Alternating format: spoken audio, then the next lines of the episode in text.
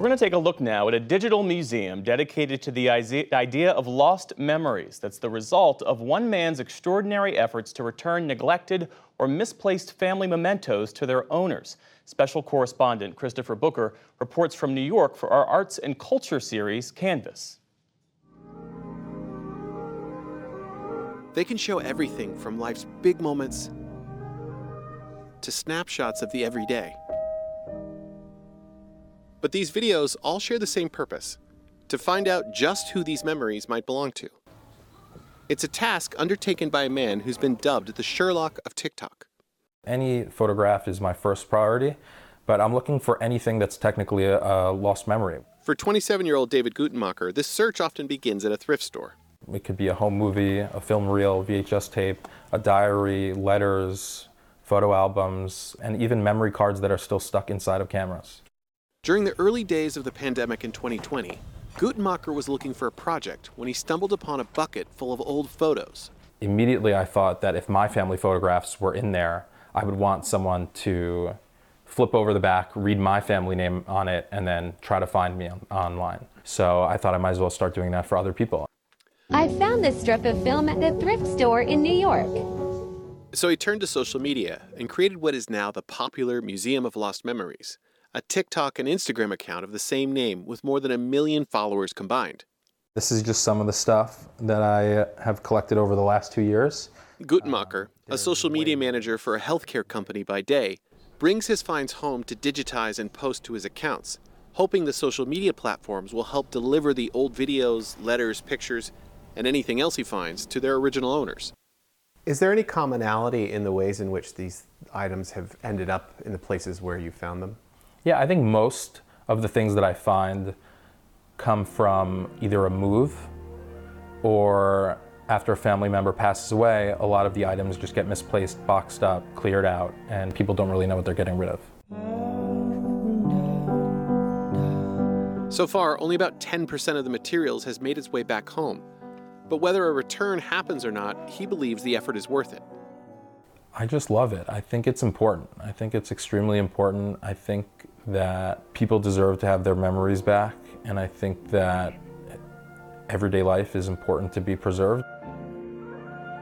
Just a month and a half after starting the museum, Gutenmacher was able to make his first connection with this tape. Yeah, I found this at a thrift store on Long Island. The only clues we had to go off of were that it said Africa, but right away I realized it was a vacation from Africa, so they likely weren't from there. And then there was a shirt. He was wearing a shirt that said Wesleyan University. That shirt was the key that ultimately helped identify Jono Marcus. At first, being contacted, I didn't think it was real. I thought it was spam. Faces coming along. How you doing? In 1989, Marcus was 23 years old when he and his parents went on a safari to Kenya and Tanzania. His mom brought a Sony Mini DV camcorder and captured this footage that would be found by Gutenmacher more than 30 years later. I'm talking to you.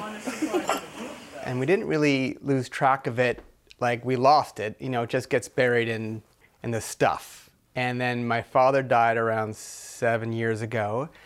And when my mom moved house, you know, it's a little little cassette tape. So it just kind of got lost in there. Lost until Gutenmacher's post went viral and a team of volunteers started chipping in to try to find out who this family was. This woman, Julie, sent me a link and I looked at it in disbelief, like, sure enough, my mom and dad and I are trending on TikTok, which I didn't even know what that meant at the time. So it turns out that the video garnered so many comments that they TikTokers decided to do some internet sleuthing and found me. Marcus, who is now 56 and lives in Bethesda, Maryland, ended up posting another video on TikTok, recreating parts of the original footage with his wife and children. He says these two videos, which have been viewed more than 10 million times, struck a chord with people during the pandemic. I think it presented opportunities for people to, to finally just feel themselves, let go, not be scared. And are a lot of um, TikTok posts that include videos of people crying when they see it. And part of it is very, it's a very simple kind of family on a safari. And I think the ending with my father and then showing that he had passed, um, that just, as an ending, that just really hit a lot of people. Since then, Gutenmacher has made several more connections, including with the Friedmans, a Jewish family who lived in Vienna during World War II and lost these photos taken in 1943. With the help from his followers online, he was able to track down their relatives and later discovered they had likely fled to New York. And we were able to get in contact with that family and return those memories to them, which they had never seen before. And it was just like, it was the perfect story from start to finish of having just one or two clues and then having so many people participate in trying to find that family and then being able to find them in the end. With the viral success of his posts, people from all over the world have begun sending him materials in hopes the museum can help find the original owners. I mean, people find things in Jordan, India, South America, all over the world. People have sent in things that they find at their local thrift stores or even on the ground in the street. We watched as he opened one package from the United Kingdom. Oh, wow, look at this one. Looks like a group of miners. It contains both a picture and a letter written in cursive addressed to Jim, Ruth, and the boys. It begins with Birthdays keep coming along, and it's nice to think that we're remembered. If I could leave anybody with any message, it's to preserve your own family history.